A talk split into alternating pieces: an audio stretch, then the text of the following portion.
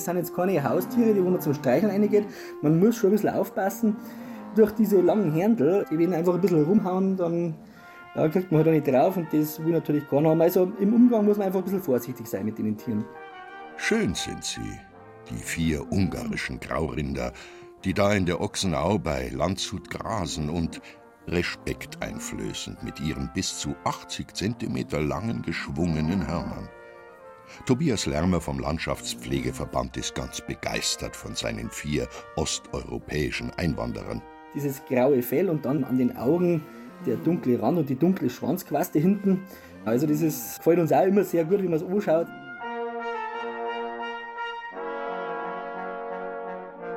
Dass in der Ochsenau tatsächlich Ochsen grasen, das passt ja recht gut, aber warum haben Tobias Lärmer und seine Kollegen für das von der Regierung von Niederbayern geförderte Beweidungsprojekt Ochsen in der Ochsenau ausgerechnet ungarische Graurinder importiert und kein bayerisches Fleckvieh eingesetzt. Um das zu verstehen, muss man ein paar hundert Jahre zurückschauen. In die Zeit, als Landshut, Augsburg oder Nürnberg zu den größten und bedeutendsten Städten Mitteleuropas zählten. Das Besondere ist tatsächlich eben das, dass das die Rasse ist, die im Mittelalter von Ungarn raufgetrieben wurde, über den Ochsenweg, also über Ungarn, Österreich. Dann ist das ja in Passau auseinandergegangen und dann über ja, eben Landshut weiter nach Freising und Augsburg.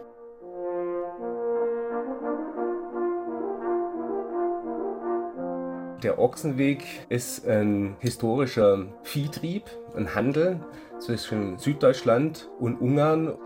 Markus Hilpert ist Dozent am Lehrstuhl für Humangeographie und Transformationsforschung der Universität Augsburg. Wenn man sich die Dimensionen anschaut, die der damals gehabt hat, dann wird man heute Begriffe wie Globalisierung oder Global Player oder sowas dafür verwenden, weil man braucht Dolmetscher, man braucht Treiber, man braucht Bewachungspersonal, man muss organisieren, wo die Viecher saufen, wo sie Fressen herkriegen. Also das war ein unglaublicher Aufwand über so viel Sprach- und Kulturgrenzen hinweg. Das ist heute vergleichbar mit, mit Globalisierung. Bis zu 200.000 Stück Vieh sollen manchen Quellen zufolge in Bayern angekommen sein. Und das pro Jahr. In Herden zu 100 bis 150 Stück wurden sie durch Ungarn und Österreich getrieben, stillten den enormen Fleischhunger in den politischen und wirtschaftlichen Zentren des Reiches, in Städten wie Nürnberg oder Augsburg. Das sind von der ungarischen Pusta aus rund 1000 Kilometer. Für manche Tiere ging die Reise sogar noch weiter, bis nach Straßburg. Ein Hauptweg wird sicherlich entlang des Donautals gewesen sein, weil das gut passierbar ist. Also da waren wenig topografische Hindernisse und da war genügend Wasser da, um das Vieh zu tränken. Aber dann muss man immer auch sehen, dass es davon auch immer wieder lokale Abweichungen gab. Da ist dann eher so ein breiter Korridor entstanden. Vor den Toren der großen Städte wurden die Tiere dann auf speziellen Weideflächen nochmal gemästet und auf Schlachtgewicht gebracht. Das ist ein Quellenbeleg, dass eben die Ochsenau genau zu diesem Zweck gedient hat in der Vergangenheit. Und dass eben die Rinder ja, nach dem langen Marsch da einfach nochmal ordentlich aufgemästet worden sind, einfach, dass sie gut ausschauen, dass sie ein bisschen Gewicht haben, einfach um einen besseren Preis zu erzielen. Da muss man davon ausgehen, dass da immer wieder große Herden von Gaurindern gestanden sind auf diesen Flächen. Und das wollten wir eben haben. Wir haben gesagt, eigentlich müssen da so ein paar so Graurinder in der Ochsenau rumstehen, gell? dass das ja, einfach wieder stimmig ist.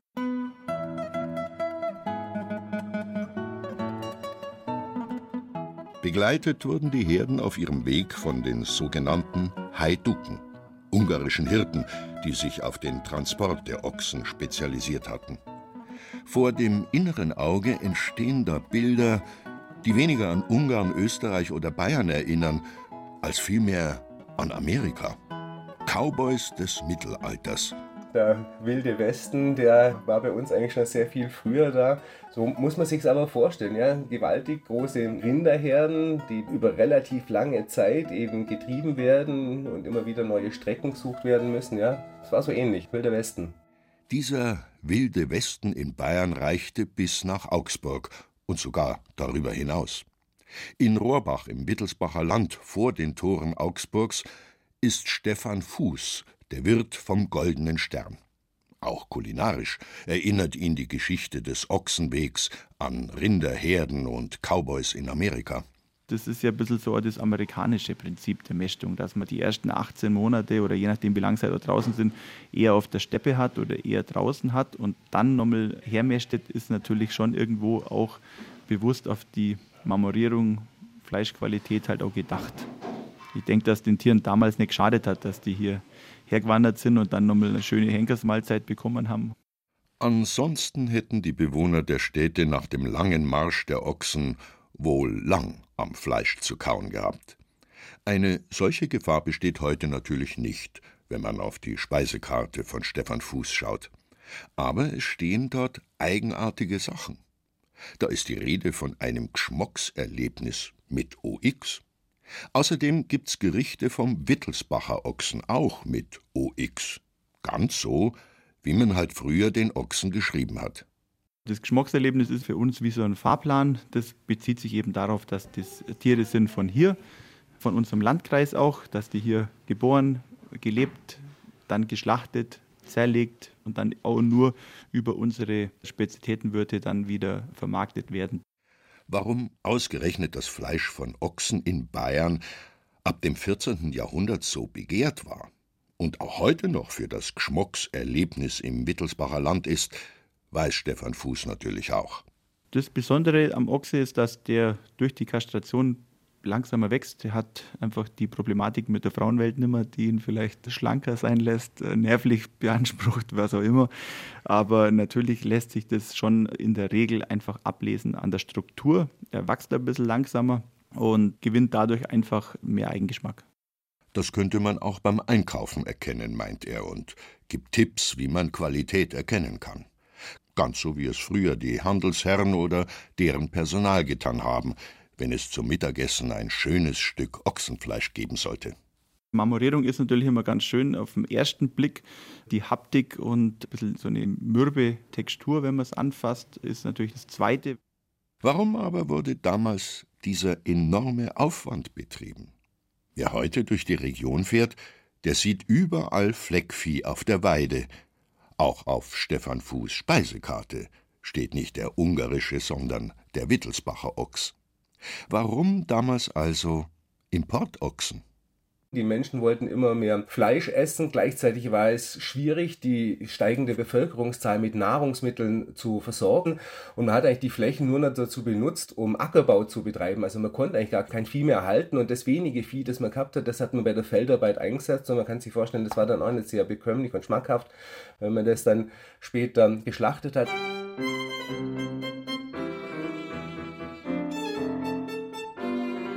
Auch für den Anbau von Rohstoffen, für die Textilindustrie wurde ein Teil des Landes benötigt. Und Kälteperioden machten es während der sogenannten kleinen Eiszeit im 16. und 17. Jahrhundert schwieriger, das Vieh auf bayerischen Weiden ausreichend mit Futter zu versorgen. Gleichzeitig wuchs der Fleischhunger. In Ungarn hatte man in dieser Zeit begonnen, eine spezielle Rinderrasse zu züchten, die robust war und die ein gutes Fleisch hatte. Das graue ungarische Steppenrind. Das Interessante war, das ungarische Rind, obwohl es so lange Strecken hinter sich lassen musste, wenn es hier auf den Zielmärkten in Süddeutschland ankommen ist, hat es immer noch ein höheres Schlachtgewicht gehabt als das Vieh, das bei uns ausgemergelt auf den Feldern gearbeitet hat. Zudem war das Fleisch fettreicher, das war damals von großer Bedeutung und das war eben in großen Mengen da und dadurch war es auch relativ günstig. Das heißt, auch Leute, die weniger verdient haben, konnten sich zu der Zeit dann durch den Zutrieb von ungarischem Ochsenfleisch als Nahrung leisten.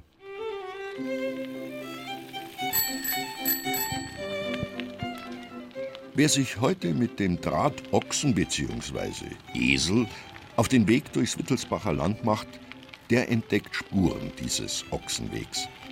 In der Wallfahrtskirche Herrgottsruh am Stadtrand von Friedberg hängen einige Votivtafeln, auf denen Herden abgebildet sind. Vielleicht auch eine Erinnerung an die ungarischen Ochsen. Und spätestens am Lech wird die Geschichte gegenwärtig. Durch den künstlich angelegten Kuhsee wurde ein Teil der Weideflächen geflutet, auf denen einst die Rinderherden vor den Toren Augsburgs standen. Ich stelle mir das toll vor, wenn die Rinder dann so auf diesen Maststellen waren, auf den Feldern im Süden der Stadt. Man konnte ja früher das Fleisch nicht so eingefrieren. Man hat sie geschlachtet, was man braucht hat und was man jetzt dann nicht verkaufen konnte, hat man auch nicht geschlachtet. Elisabeth Retsch arbeitet in Augsburg als Stadtführerin. Wir stehen im Zentrum, gleich hinter dem Rathaus vor einem großen und prächtigen Gebäude am Metzgplatz. Die Eingangsportale der Renaissancefassade zieren in Stein gehauene Ochsenschädel. Die Stadt Metzg, das Zunftgebäude der Metzger. Die Stadt Metzg ist gebaut worden Anfang des 17. Jahrhunderts vom damaligen Stararchitekten unserer Gegend, das war Elias Holl. Einen der renommiertesten Architekten der Zeit leisteten sich die Augsburger Metzger also für ihr Zunftgebäude. Geschlachtet wurde gleich nebenan, im Schlachthausgässchen. Dann wurde das Fleisch in der großen Halle im Erdgeschoss der Stadt Metzg verkauft. 126 sogenannte Fleischbänke, also Fleischtheken, gab es hier, für eine Stadt mit rund 40.000 Einwohnern. Die reichen Kaufleute, die haben dann Fleisch gekauft. Die hatten auch den Zugang zu den teuren Gewürzen.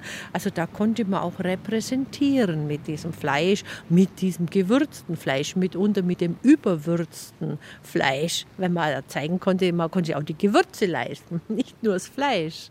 Der Handel mit den Tieren war über Jahrhunderte ein großer Wirtschaftsfaktor für alle beteiligten Länder und Städte. Viele Parteien konnten an diesem sogenannten Ungarnhandel gut verdienen. Das zeigen Ochsenskulpturen an der Fleischbrücke in Nürnberg von 1598 oder die Stadtmetzg in Augsburg von 1609.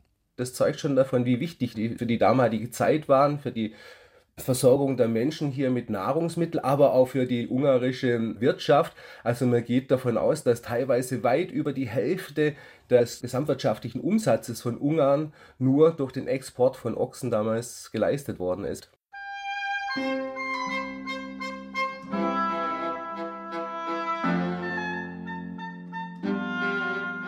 Am Ende dieser straff organisierten Lieferkette standen nicht nur die Metzger, sondern auch Handwerker anderer Gewerke. Denn nicht nur das Fleisch der Ochsen war begehrt. Man hat ja auch das Fett, den Talg verwendet für Kerzen und für irgendwelche Lichter. Man hat die Knochen verwendet für Musikinstrumente. Man hat das Horn verwendet für Knöpfe und Kämme. Man hat ganz, ganz viel verwendet. Nicht nur wie üblich so die Haut fürs Leder. Elisabeth Retsch bedauert ein wenig, dass nur noch ein paar verstreute Tafeln an die große Geschichte dieses Ochsenwegs erinnern. Und dass einem Gebäude wie der Stadtmetzg heute nur noch wenig Beachtung geschenkt wird. Dabei steht es seit 2019 als Teil des Augsburger Wassermanagementsystems auf der Welterbeliste der UNESCO.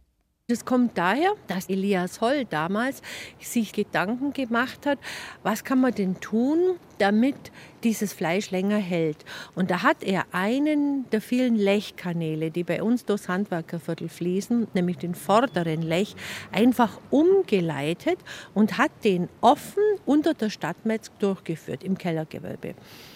Und das war halt vor über 400 Jahren eine ganz clevere Art, Wasser zur Kühlung des Fleisches zu nutzen. Damit die Augsburger dann in diesem Ambiente bei ihren Metzgern das Original, das echte ungarische Ochsenfleisch kaufen konnten, gab es ein Qualitätssiegel, das die Herkunft garantierte.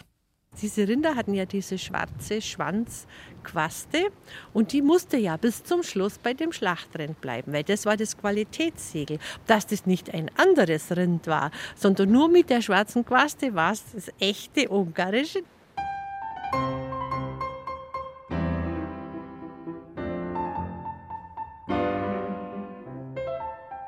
Sogar in die Musik hat es das ungarische Rind geschafft. Josef Haydn komponierte ein Menuett, das heute den Titel Ochsenmenuett trägt. Ein Wiener Metzgermeister konnte es sich dank des Profits mit ungarischen Ochsen leisten, bei dem berühmten Komponisten ein besonders schönes Musikstück für die Hochzeit seiner Tochter in Auftrag zu geben. So heißt es in einer Anekdote. Als Bezahlung soll Haydn dann einen lebenden ungarischen Ochsen erhalten haben. Eine stattliche Entlohnung für ein paar Takte Musik.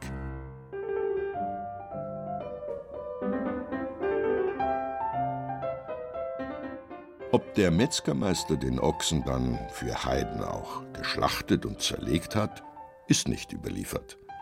Im Depot des Wien-Museums gibt es sogar einen Stahlstich des Schweizer Malers und Kupferstechers Franz Hegi mit dem Titel Josef Haydn, das Ochsenständchen, auf dem Haydn mit seinem Ochsen zu sehen ist.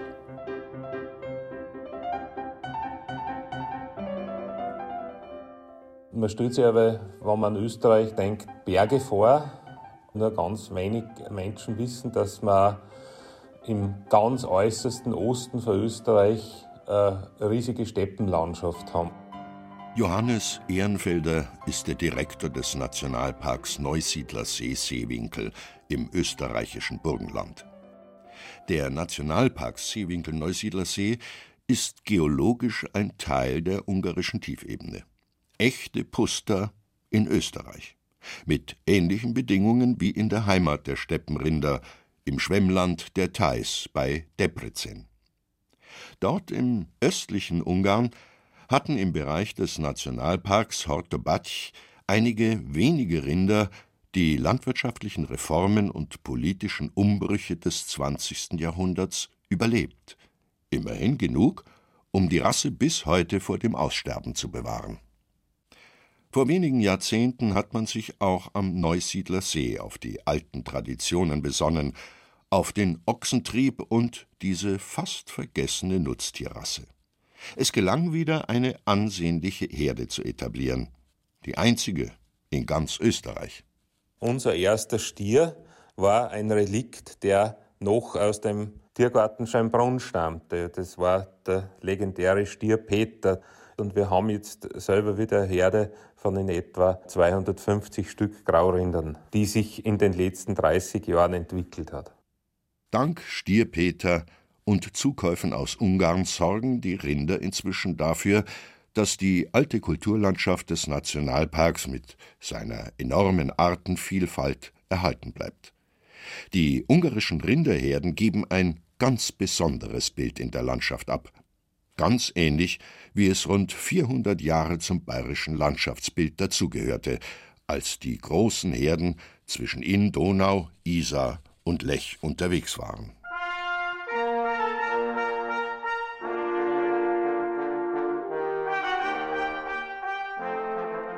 Es ist ein sehr imposantes Tier, also ein mächtiges Tier. Und was die Imposantheit noch einmal hervorhebt, sind die irrsinnig langen, großen, weit ausladenden Hörner, die auch wunderschön geschwungen sind. Abgesehen jetzt von der Ausdauer her dieser Rinderrasse und äh, dass ein wahnsinnig guter Futterverwerter ist, ist eine wunderschöne Rinderrasse. Den Rindertrieb nach Bayern hat Johannes Ehrenfelder sogar noch ein kleines Bisserl am Leben erhalten. Tiere aus seiner Herde sind inzwischen auch in Landshut heimisch. Das war jetzt nicht unbedingt der Trieb, sondern ja, da haben wir maximal die Tiere, unsere Jungrinder, auf den Anhänger getrieben und die sind dann nach Landshut hier haben sie es heute besser als vor 550 Jahren, als bei der Landshuter Fürstenhochzeit 323 ungarische Ochsen verspeist worden sind. Ähnlich wie im Nationalpark Neusiedler See Seewinkel sorgen sie auch an der Isar für den nachhaltigen Erhalt der Kulturlandschaft. Sie sind ideal für extensive Beweidung. Die fressen auch Pflanzenarten oder Altgras, wo andere so Hochleistungsrinder einfach nicht mehr klarkommen. Ja. Man sieht das am Fraßbild, die fressen teilweise dann die Sägen aus, also Sauergräser. Das macht es für uns sehr interessant. Rund um Landshut kann man auf einem gut beschilderten Radweg die ungarischen Ochsen in der Landschaft bewundern. Derzeit die einzige Möglichkeit in Bayern. Wir haben zwar einen Unterstand, aber die sind die meiste Zeit draußen und sind eigentlich die meiste Zeit gut zum Singen. Also das kann ich bloß jedem empfehlen, der nach Landshut kommt, dass sich die Graurinder und das Naturschutzgebiet anschaut. Und wie ist das Ganze aus kulinarischer Sicht zu bewerten? Ist das Fleisch des ungarischen Graurinds in Zeiten von Wagyu, Angus, Chianina oder Galloway, heute immer noch attraktiv am Teller. Das kann nur Johannes Ehrenfelder beurteilen, denn am Neusiedler See werden die Rinder auch geschlachtet. Das Fleisch hat einen ganz eigenen Geschmack, speziell wenn die Tiere nichts anderes fressen im Grunde wie das natürliche Futter. Früher ist das Rindfleisch geschmort oder gekocht worden und so lange eben bis weich geworden ist. Also wird es in Nürnberg, Augsburg oder Regensburg eher selten ein Rib-Eye-Steak vom Steppenrind gegeben haben. Wenn man jetzt der Rind über 1000 Kilometer treibt, braucht man sich nicht der Hoffnung hingeben, dass man solche Rinderteile auf den Grill legen kann. Da wird man nicht sehr glücklich sein damit. Aber, und das ist jetzt nach wie vor noch so, unsere Rinderrasse ist hervorragend geeignet für die langsame Küche, für langes, langsames Schmoren, für Kochen. Und da entwickelt es dann auch den ganz eigenen Geschmack von dieser Rinderrasse. Auch wenn es heute entlang des altbayerischen Ochsenwegs kein ungarisches Steppenrind mehr auf den Speisekarten gibt, ein Geschmackserlebnis gibt es noch. Natürlich original, mit dem OX im Namen. Zum Beispiel bei Stefan Fuß im Gasthaus Goldener Stern in Rohrbach. Die Spezialität des Hauses ist eigentlich hier so unser Böffelamott. Das wird mit dem flachen Schulterstück gemacht, das wird aber vorher ein, zwei Tage in Rotwein eingelegt und mit diesem Rotweinfond dann geschmort. Der Schmorfond wird dann passiert und wird mit Gemüsebrunnhaus versetzt und einer Mischung aus Röstzwiebeln und Portwein geboostert. Da könnte man ja fast als Vegetarier schwach werden. Wer mit offenen Augen durch Bayern fährt, der entdeckt immer wieder kleine Hinweise auf die ungarischen Ochsen, die Global Player der Renaissance und Barockzeit. Einer der bedeutendsten Künstler der Renaissance etwa ist Nachfahre ungarischer Viehzüchter und Händler aus Aitos. Aito bedeutet Tür, und so wurde der Sohn von Albrecht Aitosi als Albrecht Dürer bekannt. Götz von Berlichingen ist für seine markigen Sprüche bekannt und dank Goethe hat es das ungarische Steppenrind sogar in die höchste Liga der deutschen Literatur geschafft. Wer kein ungarischer Ochs ist, komm mir nicht zu nah, lässt Goethe seinen Götz rufen. Sicher hat der Ochsenhandel zwischen Ungarn und Bayern unsere Vorfahren und vielleicht sogar unsere eigenen Traditionen beeinflusst und den Blick erweitert. Ich denke, dass es zum Kennenlernen anderer Sprachen und anderer Kulturen beitragen hat. Inwieweit das dann wirklich auch integrierend funktioniert hat, das kann ich nicht beurteilen. Aber es ist sicherlich so, dass Wörter oder Gebräuche oder Kulinarik entlang dieses Weges sicherlich austauscht worden sind. Es hat bestimmt dazu beigetragen, dass man ein besseres Verständnis zumindest für andere Gegenden von Europa bekommen hat.